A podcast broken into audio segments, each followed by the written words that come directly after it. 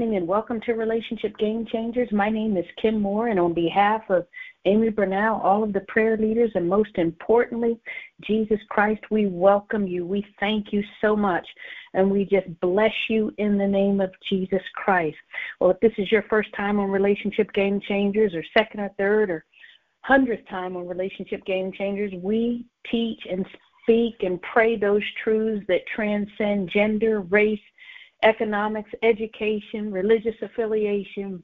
Truth transcends everything that would seek to divide, steal, and kill and destroy us as the people of God. And so we bless you and we thank you so much for taking your time to participate tonight. Tonight, I want to tell you two things. I want to tell you that the next great awakening, the next great move of God, the end time harvest, the revival, by whatever name you prefer to call it, will come up from within the church. It will come from within you, within the church. And then the second thing I want to tell you is it will come through those who are actively engaged in the process of sanctification. I told you a couple weeks ago that justification delivers us from the judgment of sin, from the eternal judgment of sin. But sanctification delivers us from the power of sin. It's the ability to live victoriously in the here and now. The church is well versed in justification. Now we must engage sanctification. And so tonight, I want to share with you a message. Uh, as many of you know, Amy and I went to Montana a couple weeks ago, and uh, be, right before we went, God spoke to me and He told me that I want you to tell the pastors and leaders this. And so we did, and He told me what to say. I believe uh, what He told me, but He said, I want you to talk about the direction I want you to talk about the direction I'm taking the church. And so it began in Ruby Valley, Montana, and um, I believe that that was the first place that we were to uh, lay that message into the soil there, and that is what we did the soil of people's hearts. And I do think it's a, a message that's important for your consideration. You know, because when we consider, when we think about things, just like Paul told Timothy, that if you consider this and if you think about this, God will expound your understanding.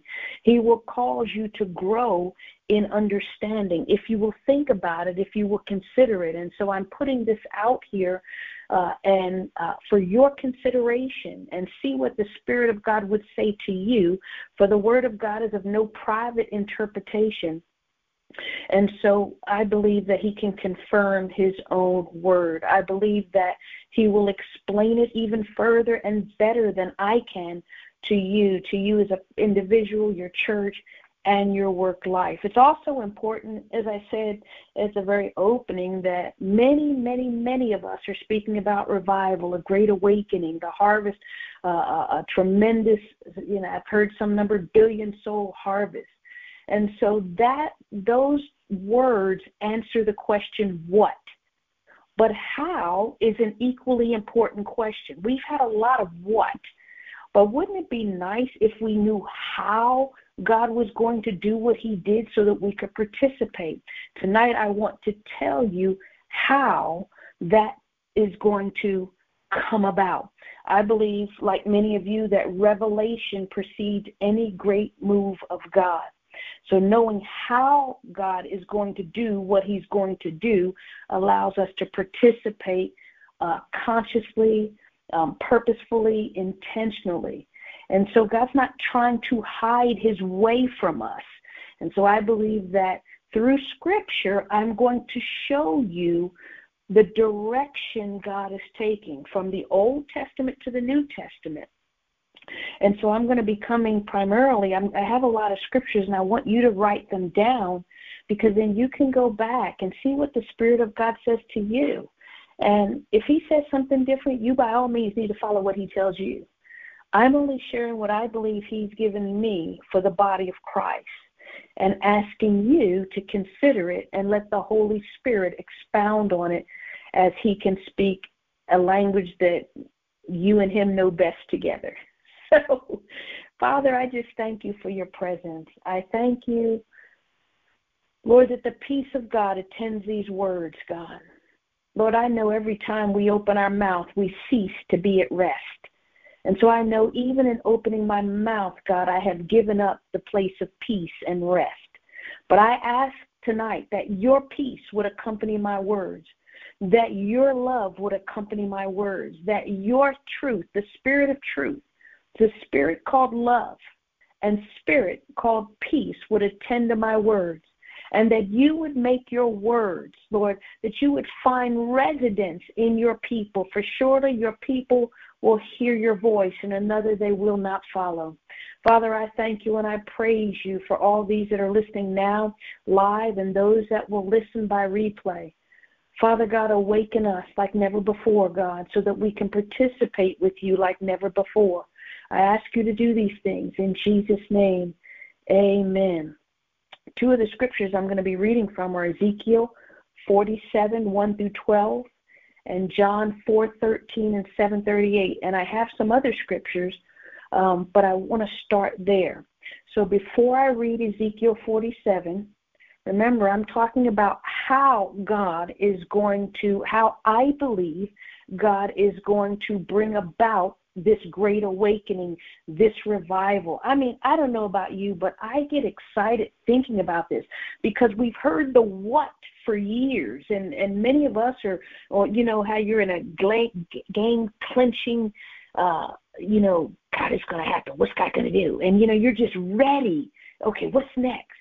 And and so when God reveals how or the what's next or the strategy, man, it excites me like no end. And I hope that it will do for you upon your consideration. So before I read Ezekiel 47, 1 through 12, let me just give you a little bit background about Ezekiel. He was a priest and a prophet. Daniel was concerned about the political restoration of Israel. You see him speaking to governments, to the governments that, that were in existence at the time.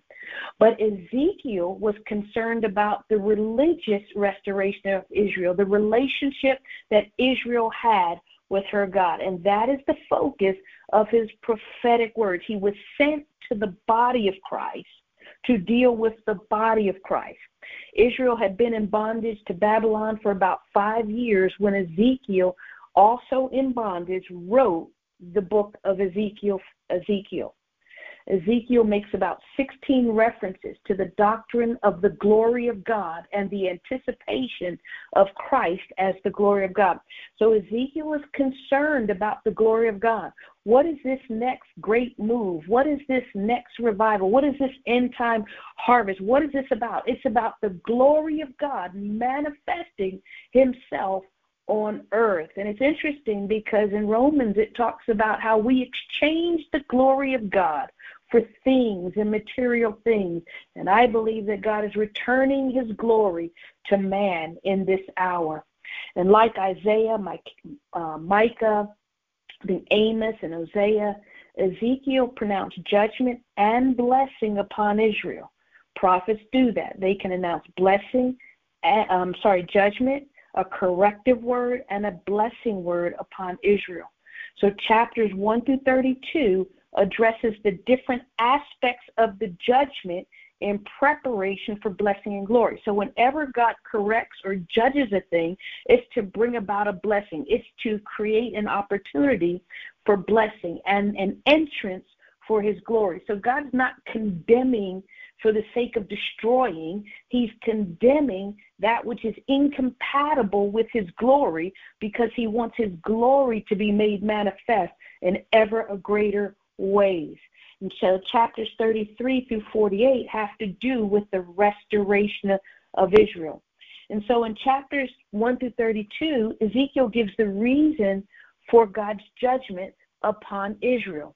They have become a nation steeped. And just to think of as as I read these few things, just just see if any of this relates to today. So Israel had fallen into idolatry. They were steeped in it. Socially, they were morally corrupt.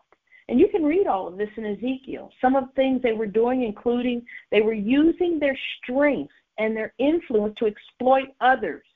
They were work they were they knew how to work the minds of men to get what they wanted. They knew how to work the minds of men to get what they wanted. Form of witchcraft. They showed contempt for their parents. They are oppressing the fatherless and the widows. They were engaging in all kinds of sexual morality and they despised what was holy.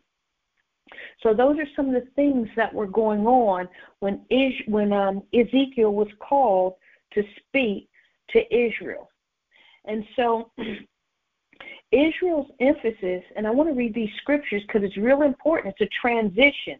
Up until Ezekiel, God dealt with Israel as a nation, but in Ezekiel, there was a transition from dealing with uh, Israel as a nation to dealing with Israel as individuals.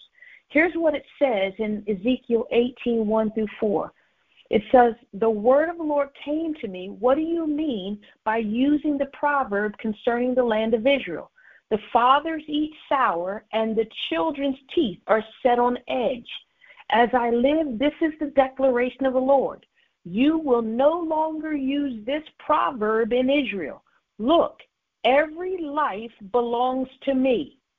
The life of the Father is like the life of the Son. Both belong to me. The person who sins is the one who will die.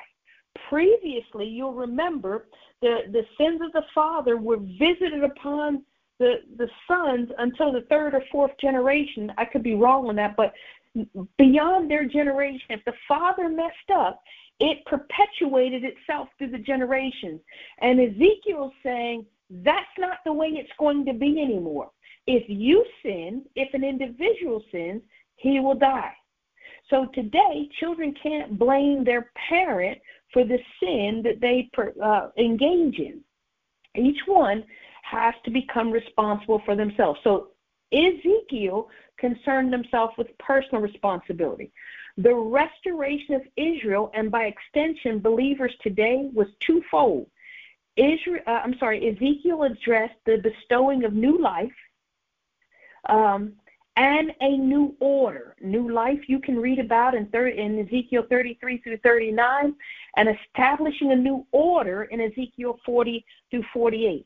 The new order was a new way of doing things. Are you hearing? Remember, think about some of the prophetic words we're hearing about there's there's God is doing something new. It's not like the same. This is new wine. This is new, new, new. Well, Ezekiel prophesied this. He said there's going to be a new order, a new way of doing things, a new approach Many have been, uh, as you said, many have been speaking. And I would suggest to you, if we're honest with ourselves, we've talked about it, many of us, but we've not experienced it in our own lives uh, to a, a, a, an astounding degree. I mean, degree. Maybe some of us have, but by and large, wholesale, not individually and not in the church, have we experienced a quote new order of things, a new way of doing things. Some of us are engaging but again, not on a wholesale level.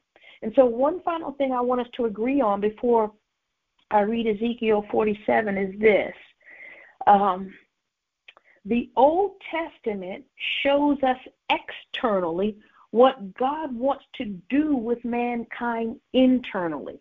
So you've heard it said the Old Testament is the New Testament concealed, and the New Testament is the Old Testament revealed. So the Old Testament is the New Testament concealed, and the New Testament reveals. Is it that I'm, I'm getting tongue tied here? The Old Testament is the New Testament concealed. That is what they were doing outwardly in the Old Testament. God wanted to do inwardly in the New Testament. So in Ezekiel 47, Ezekiel has a vision about a temple, the external temple. The temple that Ezekiel understood was the temple at that particular time. New Testament, 1 Corinthians 3:16 says, "Know you not that you are the temple of God and that the spirit of God dwells in you." Paul repeats that in, in 1 Corinthians 6:19, don't you know that your body is the temple of the Holy Spirit in whom you have from God? You are not your own. It goes on to say you've been bought with a price.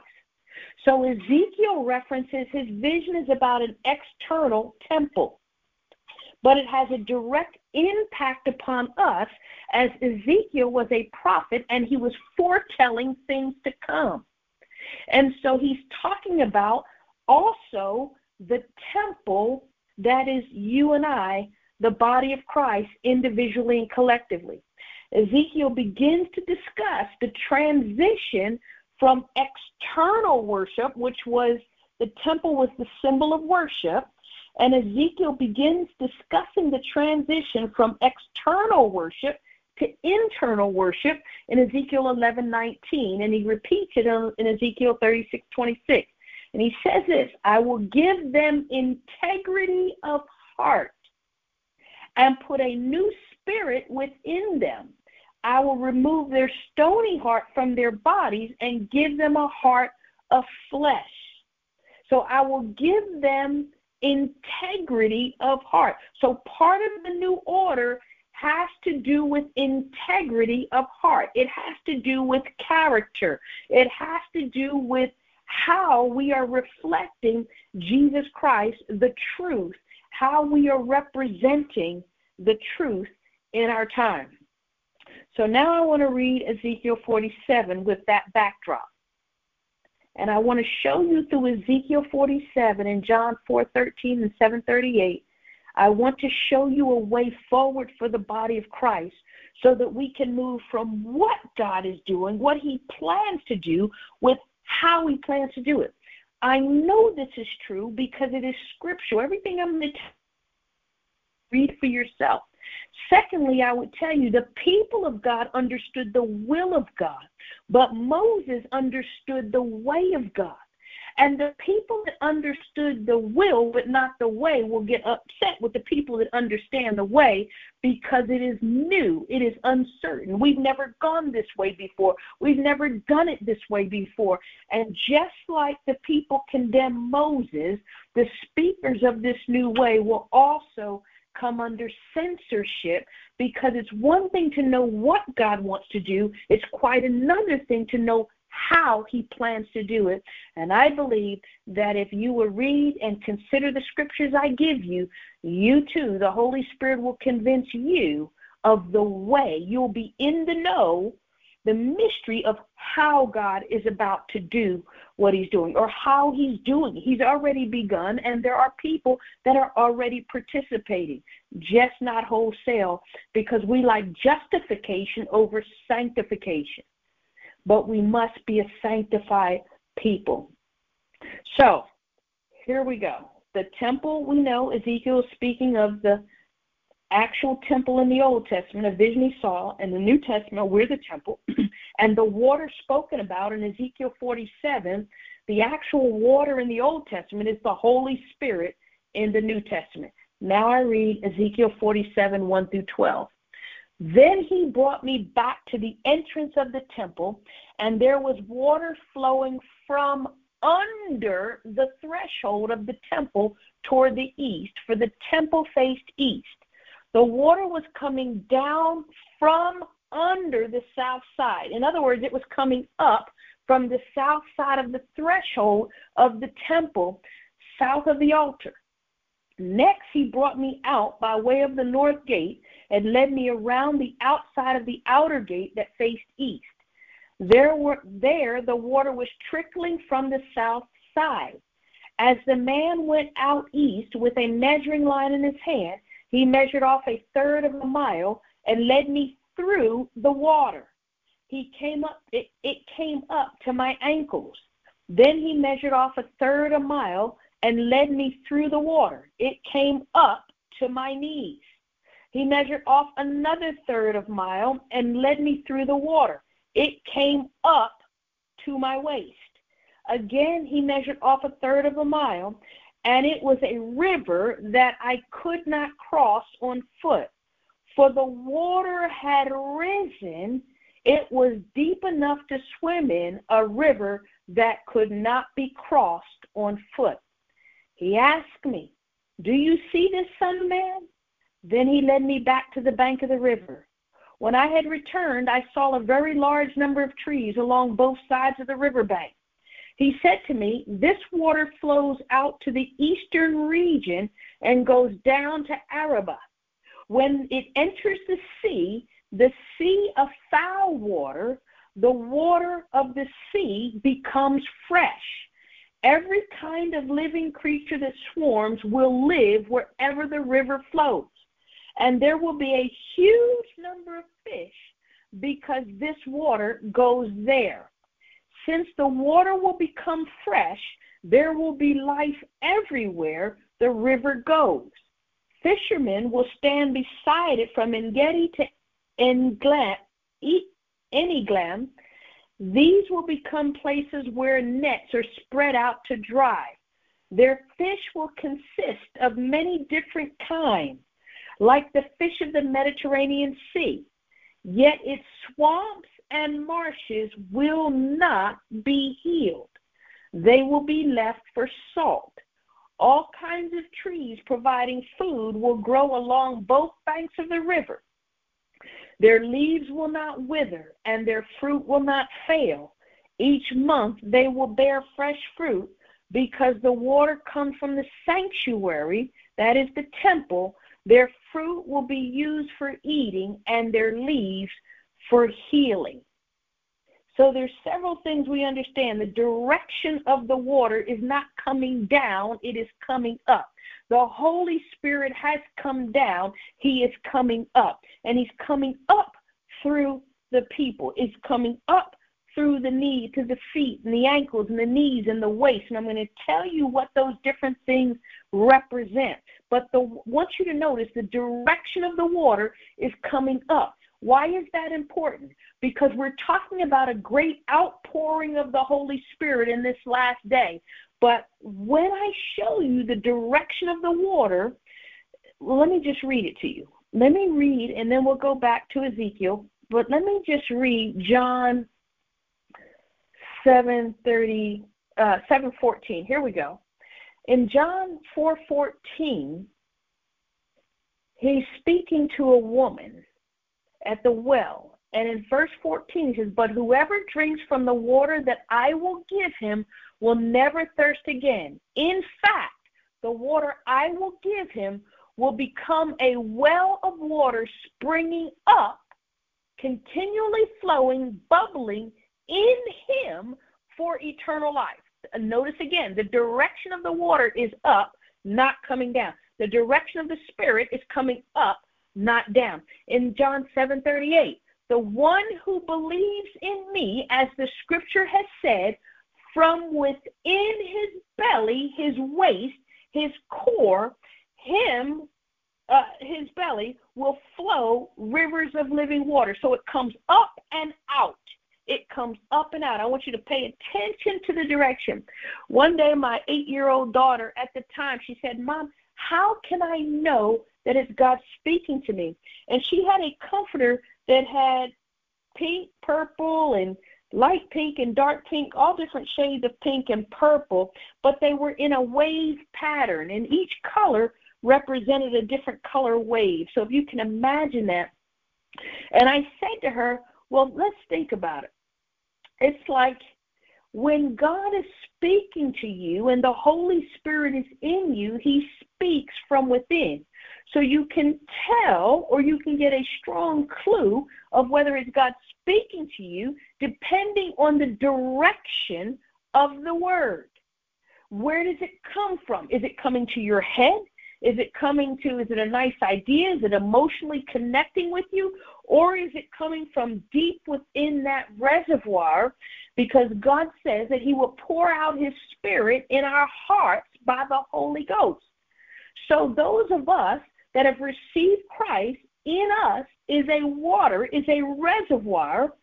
And when we're baptized in the Holy Spirit and the Holy Spirit comes upon us and covers us, we're both in Christ and He is in us. And when He speaks to us, He's speaking from within and it should come up and out.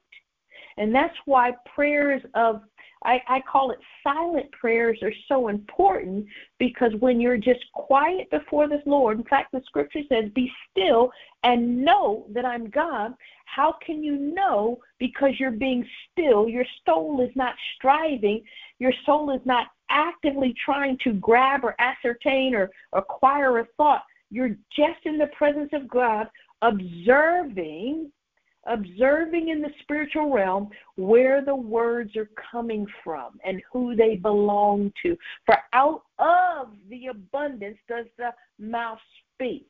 And why is this important? Because I'm telling you how God is going to do what he's doing by his own word, not my word. So let's just talk for a few minutes.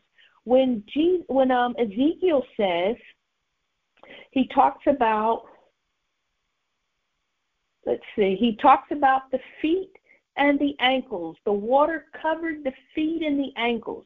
The feet provide the base for our ability to stand. Without feet, we will not be able to stand and balance. We would not have stability for either standing or walking.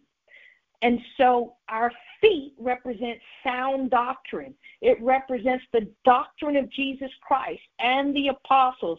And Jesus Christ is the foundation, He is the cornerstone. And all of the apostles testify of Jesus. So the foundation that you and I, that our feet must be planted on, is the doctrine of not the next prophetic word. It is the doctrine of Christ and Him alone so the feet, so one things God is doing is shoring up our foundation, tearing down denominational walls, and bringing us back to Him whose glory was manifested in Jesus Christ.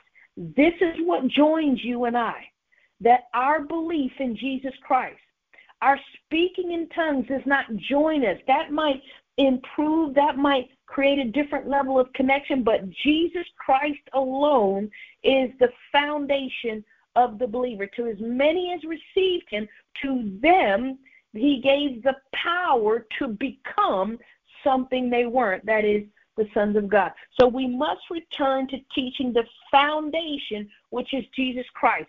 It's not this denomination, it's not that denomination. Every denomination offers an aspect of truth, but does not have the whole truth.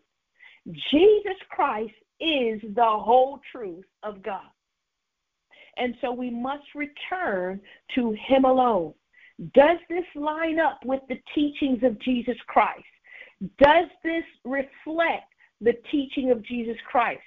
I wonder could we in the pulpit do 52 sermons talking about Jesus alone with no other additives? Could we speak and teach the people about Jesus alone? If the teaching we're receiving doesn't take us back to Jesus Christ, then we are at risk of being in error because everything Jesus did took us to the Father, and everything the apostles did took us back to Jesus. So we must teach and preach Jesus.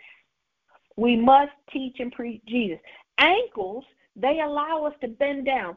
I don't know if you've ever witnessed or observed uh, someone from an Asian country, but they can sit in a stoop um, with their backsides not touching the floor, but truly balancing on their ankles and just holding that position for a long time. I've seen adults do it, I've seen kids do it. I can't do it. My ankles aren't strong enough. They won't allow me to bend and stoop and hold that position long enough.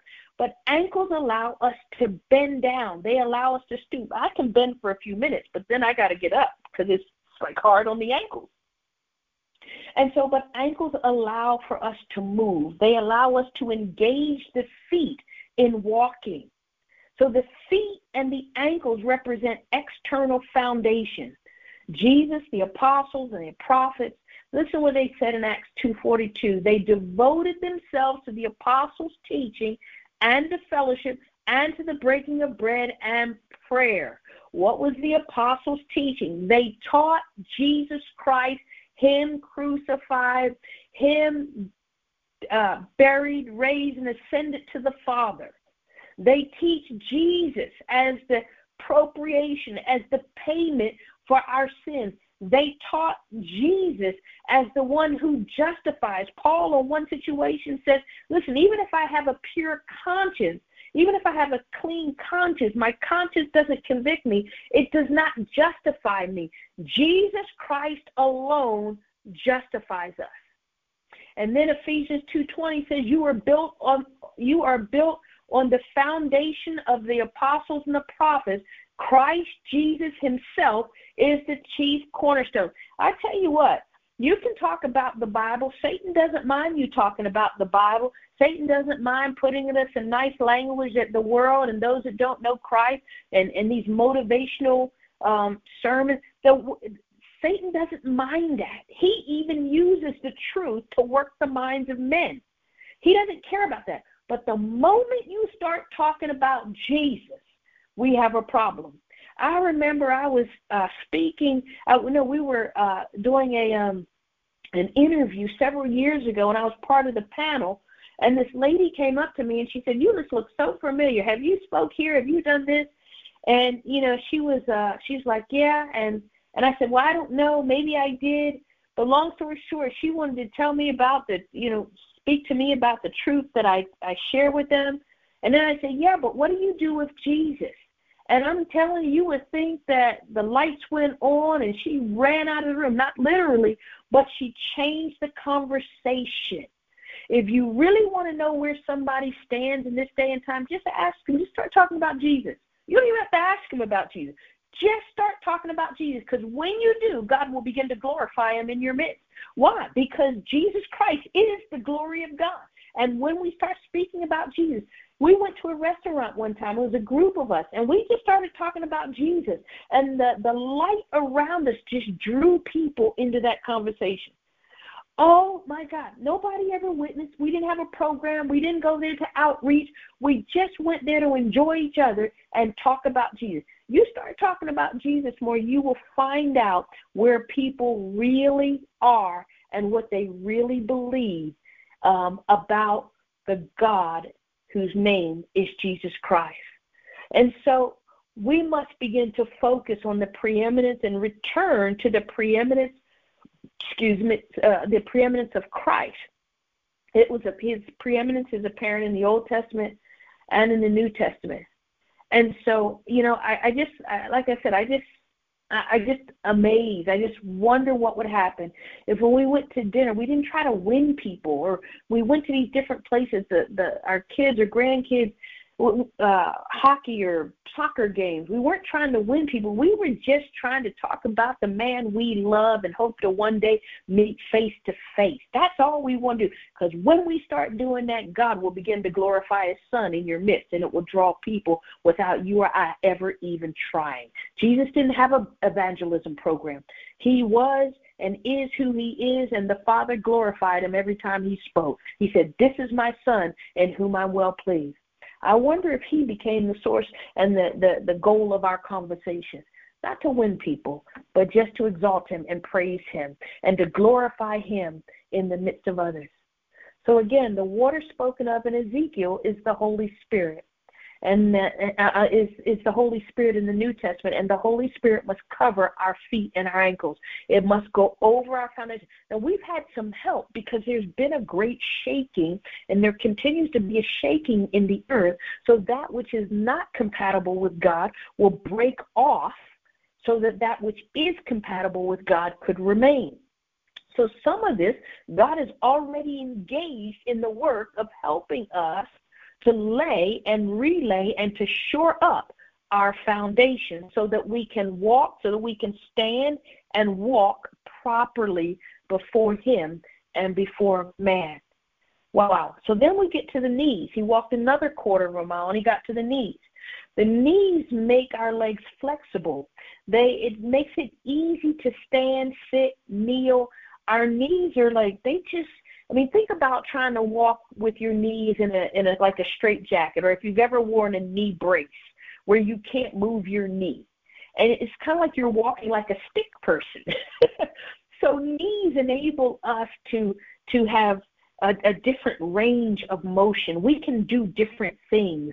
And our knees represent our willfulness, our willingness to participate or not participate with truth.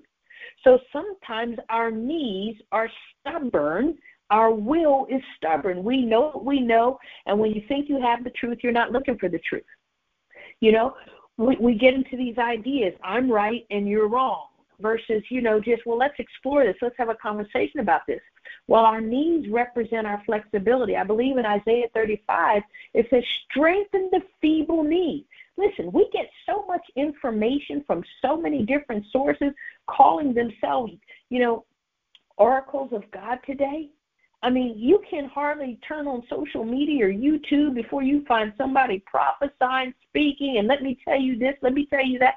I'm not saying there's anything wrong with it. All I'm saying is a lot of information that we're getting. And so we need to be able to retain our willfulness, that is our ability to think and decide for ourselves so that we can move with God and not every single word we hear. So, bending our knee, when we hear truth and we bend our knee to truth, it's an act of humility. It's not enough for us to hear truth. We must bend to truth. We must kneel to truth. And that is an act of humility. When kneeling is also an act of worship.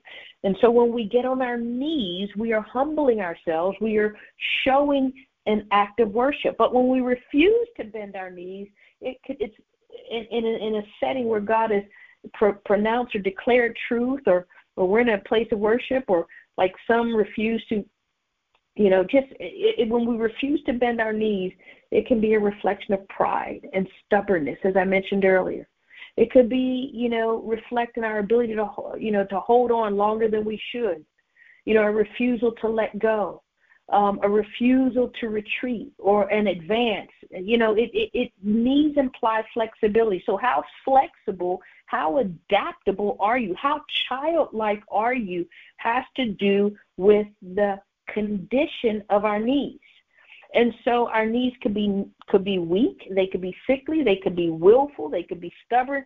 In all cases, they are unable to perform the way God would have us to perform, they prevent when they're sickly, weak, or stubborn, we're unable to participate fully in the call of God, the assignments that God has for our lives. So Paul says this Eh, when he prayed, he said, Lord, make them worthy of the calling, make them responsive to the calling. Remember, Ezekiel said, Take out the stony heart and put in them a fleshly heart, a heart that is capable and desiring to respond to God. Oh, wow. So, listen to what Hebrews 12 12 says. Therefore, strengthen your tired hands and weakened knees. Make straight paths for your feet, so that what is lame may not be dislocated, but healed instead. So, our needs, our willfulness, has a lot to do with whether we are healed or whether we are dislocated. Our willfulness, how we choose, how we think and decide. Remember, we're going back to personal responsibility. That's what Ezekiel is pushing. Personal responsibility. I'm going to give you a new a new life, a new heart, and I'm going to give you a new way of doing things. And you must be able to think and decide for yourself to participate with God. And if that means going against the flow, then God will grace you to go against the flow. We must learn to listen to God, hear for God, hear from God for ourselves, and that means spending more time with Him than per se all the time listening for the next word here or there. And then the waist, the water went up over the waist. The waist represents the abdomen. It's often called, you know, in, in fitness, it's often called our core. They're the muscles that protect the vital organs. They're the small and large intestines, the stomach. Um, these the, the, the, the core is what and these muscles are what turn food into usable energy as well as they discard solid waste. A strong core improves posture, balance, and form in movement. So it's our core that gives us finesse. It gives us agility. It gives us, you know, it, it gives us the ability to to look graceful under fire. It's the core. It's our muscle. It's our in, inner man. It's our it's our soul. The soul of man is the core. It's it's it's the core. It's what increases our stability. It protects. It helps us to be able to move with God when He's asking us. Ephesians 6:14 says, "So stand with the belt of truth around your waist." We must not only know truth, but we must become true to the truth we know. We have many people that will declare truth, but their lives uh, betray the truth they're declaring. But nothing short. Jesus did not only teach and preach truth, he is truth. And you and I, the body of Christ, we must become truth. We must become living bread that's edible to those that God has given to eat off of our lives. We must become a door to those that God wants to show entrance to Himself, to that is Jesus Christ, to introduce Jesus Christ. We must become light in the places He set us that is dark that are dark. We must become living water. We must not only talk about the living water, but Jesus must be able to manifest, come up and manifest in us as the living water. No, we're not Jesus. No, we're not. He is living in us. We're crucified with Christ, but nevertheless we live. It's not us. It is Christ in us that lives, and this life we now live, we live, accord, live by faith in submission, and, I, and I'm not quoting this exactly, but live in submission or in accordance with Jesus Christ. So it's Christ in us that we're to respond to, and that means we must become true to the truth that is in us. Listen to this in Second Thessalonians 2:10. It says the coming of the lawless one is based on Satan's working with every kind of miracle, both signs and wonders serving the lies and with every wicked deception among those who are perishing. They perish because they did not accept the love of truth and so be saved. Another way to say that, and so be sanctified. Oh my gosh.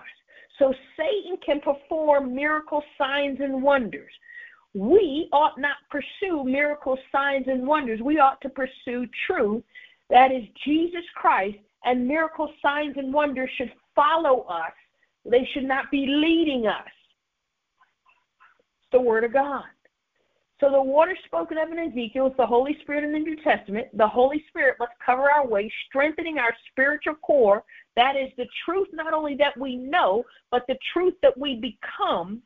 Listen, when you become truth, you will stand in places and your presence alone changes the atmosphere before you even say anything. And I'm not talking about a presence that causes, it may cause fear to the enemy and those that are partnering with the enemy, but to those that know God, it'll be a, a it'll be a love. It'll be a love. But your presence, your presence must change atmospheres. Why? Because when we become the Word of God, when we become the living Word, we become a force that cannot be reckoned with. Oh, wow, wow. And then by verse 5 in Ezekiel, the water was too deep to cross over by the by by foot by the power of the foot it was too, it was so deep you had to swim across it you had to be in the spirit to cross the water it was too deep all of this and and i'm not going to read the the the other verses that I read about wherever the water goes, it heals, and it'll be trees on the lined on both sides, and the blessings that come from this process. But all of this occurred by water coming up and out of the temple. All of this will occur all of the reformation, all of the great awakening, all of the revival, all of the next great move that we're talking about will come as a result of the Holy Spirit coming up and out of the people of God, both individually and collectively. It will not be confined to those in ministry. It won't be confined to the apostles, the prophets, the teachers, the pastors, and the evangelists. It will be all over the place, an unstoppable force, because we are now not just justified and delivered from the judgment of sin, but we will also be sanctified and free from the power of sin in our lives. The Bible does speak of the pouring out of His Spirit in the last days. And in Acts 2, we see just that.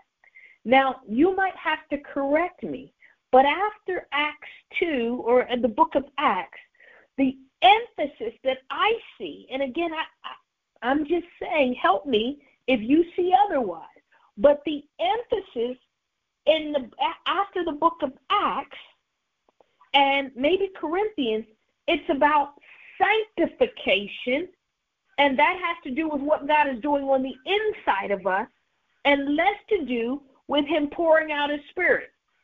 I'm not saying that there's not another pouring out of Spirit. What I'm saying is God's focus for the remainder of the New Testament is sanctification because sanctification brings about the unity of the body of Christ. Sanctification brings about the unity of the body of Christ. So Ezekiel prophesies personal responsibility. This isn't group think. You must decide and consider these things for yourself. He talked about a new life and a new order, a new and living way of doing things. Jesus said, Wide is the gate that leadeth unto destruction, and many go there there go in. But narrow is the but straight and narrow is the gate, and straight is the way that leads unto life, and few be there that find it. The few that be there that find it, I wonder if it is that they were satisfied with justification, but refuse the invitations and the opportunities for sanctification. Remember Ezekiel 11:19, I will give them an integrity of heart and put a new spirit within them. I will remove their stony heart from their body and give them a heart of flesh so that they will follow my statutes, keep my ordinance and practice them. They will be my people and I will be their God. So, here's what 1 Thessalonians 4 3 says For this is God's will your sanctification. Notice it does not say this is God's will, your justification. You've already been justified through the finished work of Jesus Christ. God is interested not only you being delivered from the wrath that's coming upon the unbeliever, but he's interested in you being free from the power of sin. Perhaps we struggle with recurring sin or struggles in our life that may not be sin. Perhaps we're stuck in our air in an area of our life, whether it could be finances, whether it could be relational. Perhaps we're stuck because we refuse the process of sanctification. Because sanctification leads to a healing. So many, many are looking for this fresh outpouring of the Holy Spirit. And in part, I believe that. But the pattern of Scripture from Genesis to Revelation is clear. Whenever God is about to do something new, it comes out of something, not upon something. God works from the inside out. Creation came out of God, woman came out of man, and ever since man is coming out of woman. Noah came out of the ark, Isaac came out of Abraham. Israel came out of Jacob. Joseph came out of a pit. Moses came out of Pharaoh's house. David came out of a cave. Ruth came out of Moab. Jesus came out of Mary. And out of the abundance of your heart, your mouth will speak. So, last few things. The, when something is mentioned first in the Bible, it has a significance of all of its own. So, if what I'm telling you has merit and truth in the eyes of God, God would have had to speak about water coming up earlier than Ezekiel. And I would suggest to you that in Genesis 2 6 is the first mention of water coming up out of the ground. In verse 5 of Genesis 2, it says, The rain had not come down. There was no outpouring of rain when we get to verse 6. Verse 6 says, But mist would come up from the earth and water all the ground. My question is who is the earth but Adam? He was an earth man, he was made from the earth. In the Old Testament, we're talking about the natural earth, the what you can pick up with the soil. In the New Testament, we're talking about the earth man, first Jesus Christ, and now us that believe. The water will come up. The water came down. The Bible says Jesus went down into the water, and when he came up, the Spirit of God came down. There was a response. Jesus went down into the water, and then when he came up out of the water, the Bible says the Spirit or the heavens were open and the Spirit came down. When will the heavens open and the Spirit come down? When we come up, when that which is in us comes up. He says, I've put this treasure in an earthen vessel. Why? So the excellency of God might manifest through us. Isaiah 55, 10, 11 says, For just as the rain and snow fall from heaven and do not return there first saturating the earth and making it germinate, sprout, providing seed to sow, food to eat, so my word comes from my mouth. It will not return to me empty, but it will accomplish what I please and will prosper into what I send it. There is a prospering that God is looking for from the people of God, from the seed and the spirit that has already been sown in our lives. And the way He gets what that, that prospering or that inheritance is as we go through the process of sanctification, as He sets us apart, as He makes us holy. And then John 2 7, you'll recall this he filled Jesus' first miracle. Again, first miracle. The first miracle had to do with water. Jesus said, fill the water pots to the brim. Right? Then he said, now draw some out and take it to the head waiter. And we all know what happened. It was when the water had gone in, it came out something different than it went in. You and my life, the church is supposed to come out, look different than when Christ came into us, the Holy Spirit came into us. The head waiter tasted the water and he said he did not know where it came from, though the servants who had drawn the water knew. He called the groom and said, Everyone sets out the fine wine first, then, after people are drunk, the inferior. But you have kept the fine wine till now. I'm telling you, the fine wine is the sanctified believer in word and in deed, a believer who has been processed by the Holy Spirit. You know, I think about the example of a meat plant. After meat has been slaughtered, they go to a processing plant. So after we've been crucified with Christ, the Bible says in Romans that we died with him.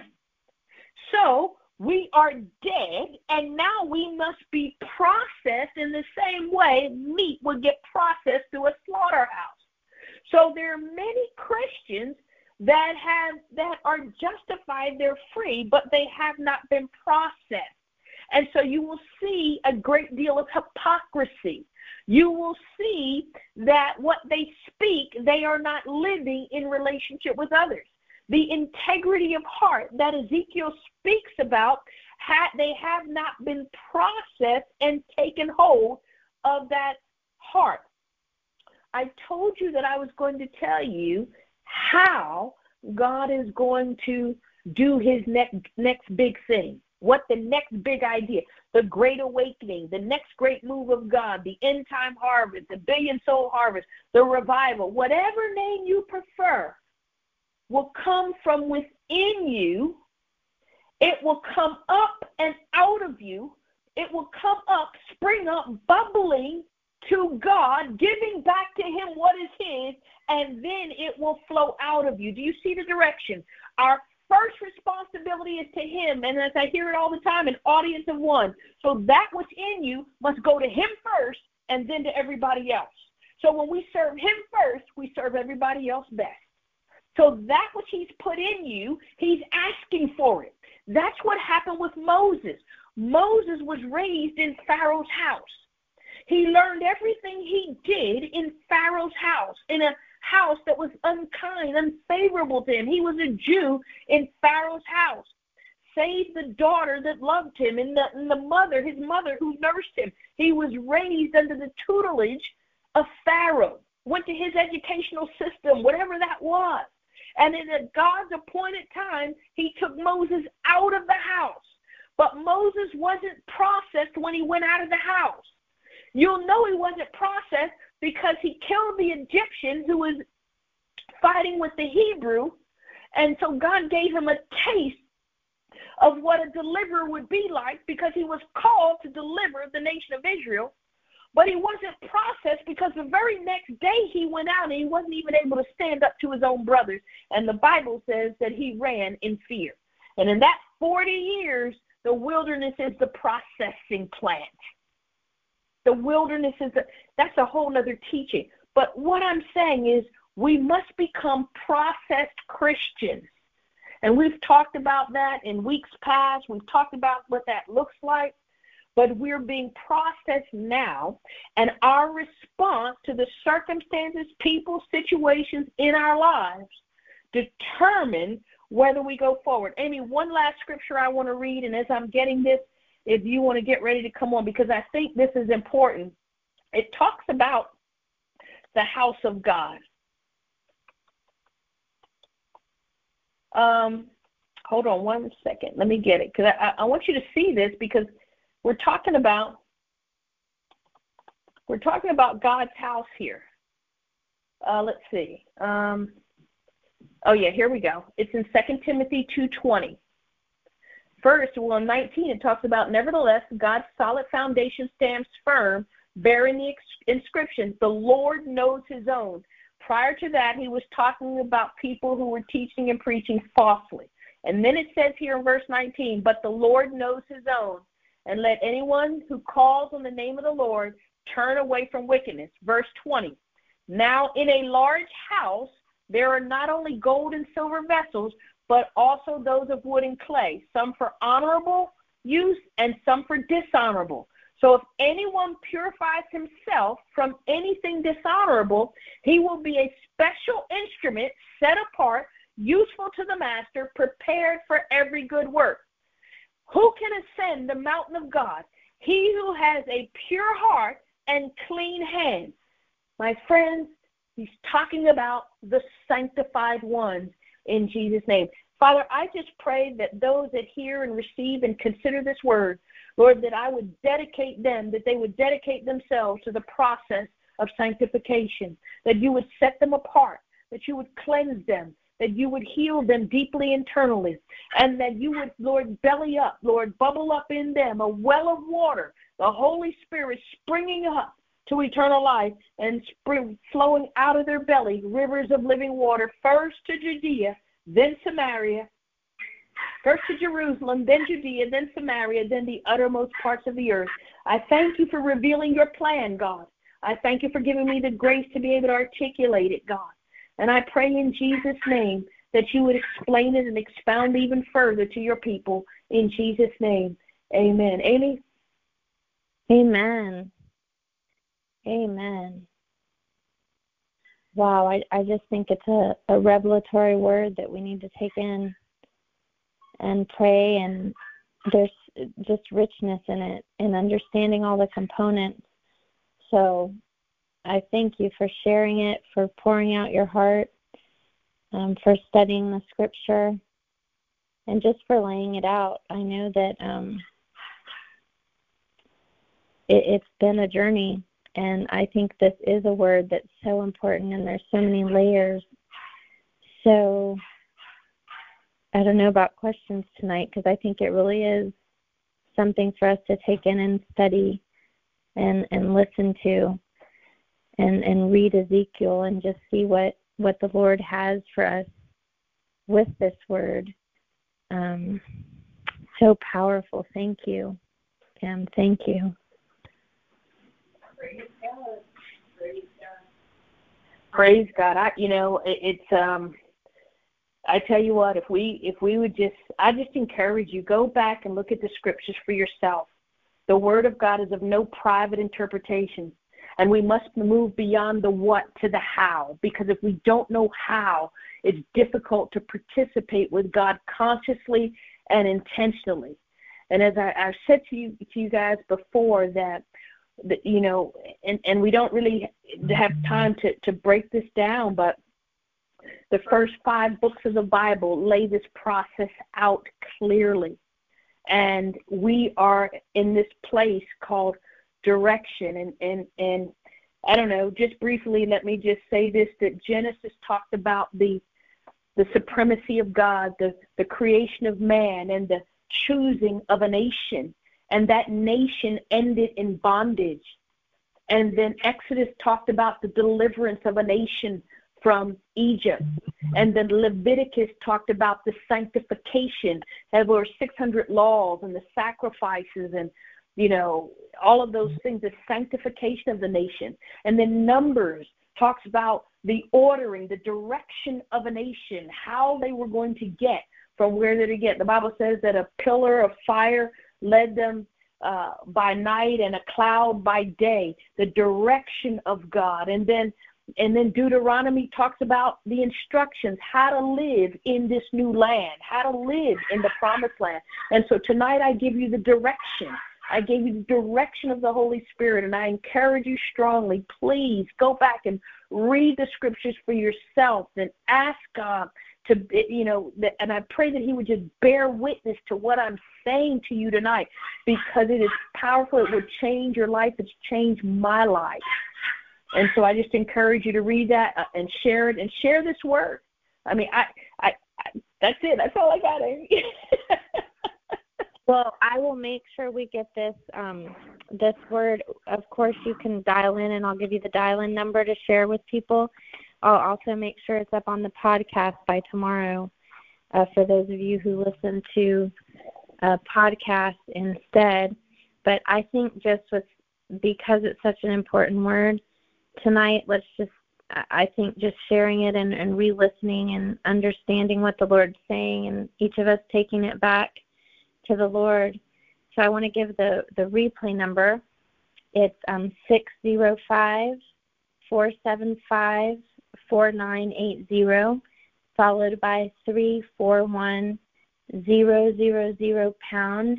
And tonight's call number is 233 pound. That's 233 pound, which of course I love that 233 adds up to 8, which is new beginnings.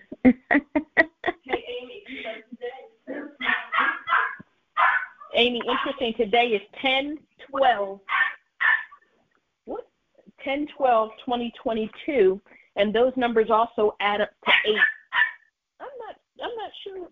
Those numbers also add up to 8, right? 10 12 2022. 1, 2, 3, 4, 5, 6, 7, 8, 9, 10. I get 10 with those numbers. it's, it's 10? You got 10? I got 10. Oh, okay. Maybe I'm on well, 10 is completion, or maybe I didn't. Let's see. 1, 2, 3, 4, 5, 6, 7, 8, 9. 9. Oh, wait. That's 9. And wait, wait, and then nine and nine is eighteen and eight. I don't know. Y'all know we love our holy math, right? We're seeing holy math everywhere. That'd be. no, we should. We need to just stop trying and just leave the message right, right where it is. Right. You know, we'll leave the message right there, right? well, we love you. We love you guys. Um, we're just encouraged by the message and I know you guys are too. It's just, you know, seeing this pattern of the Lord in the Old Testament and the New and knowing that he works in such beautiful ways to see this mystery uncovered and then there it is right in the word we can prove it out right with his word he is the word so this is so beautiful i can't wait to go back and read ezekiel again and um Thank you guys for joining us tonight. And those that join us by replay, thank you so much. And we love you and we look forward to hearing you next week. God bless you. Good night.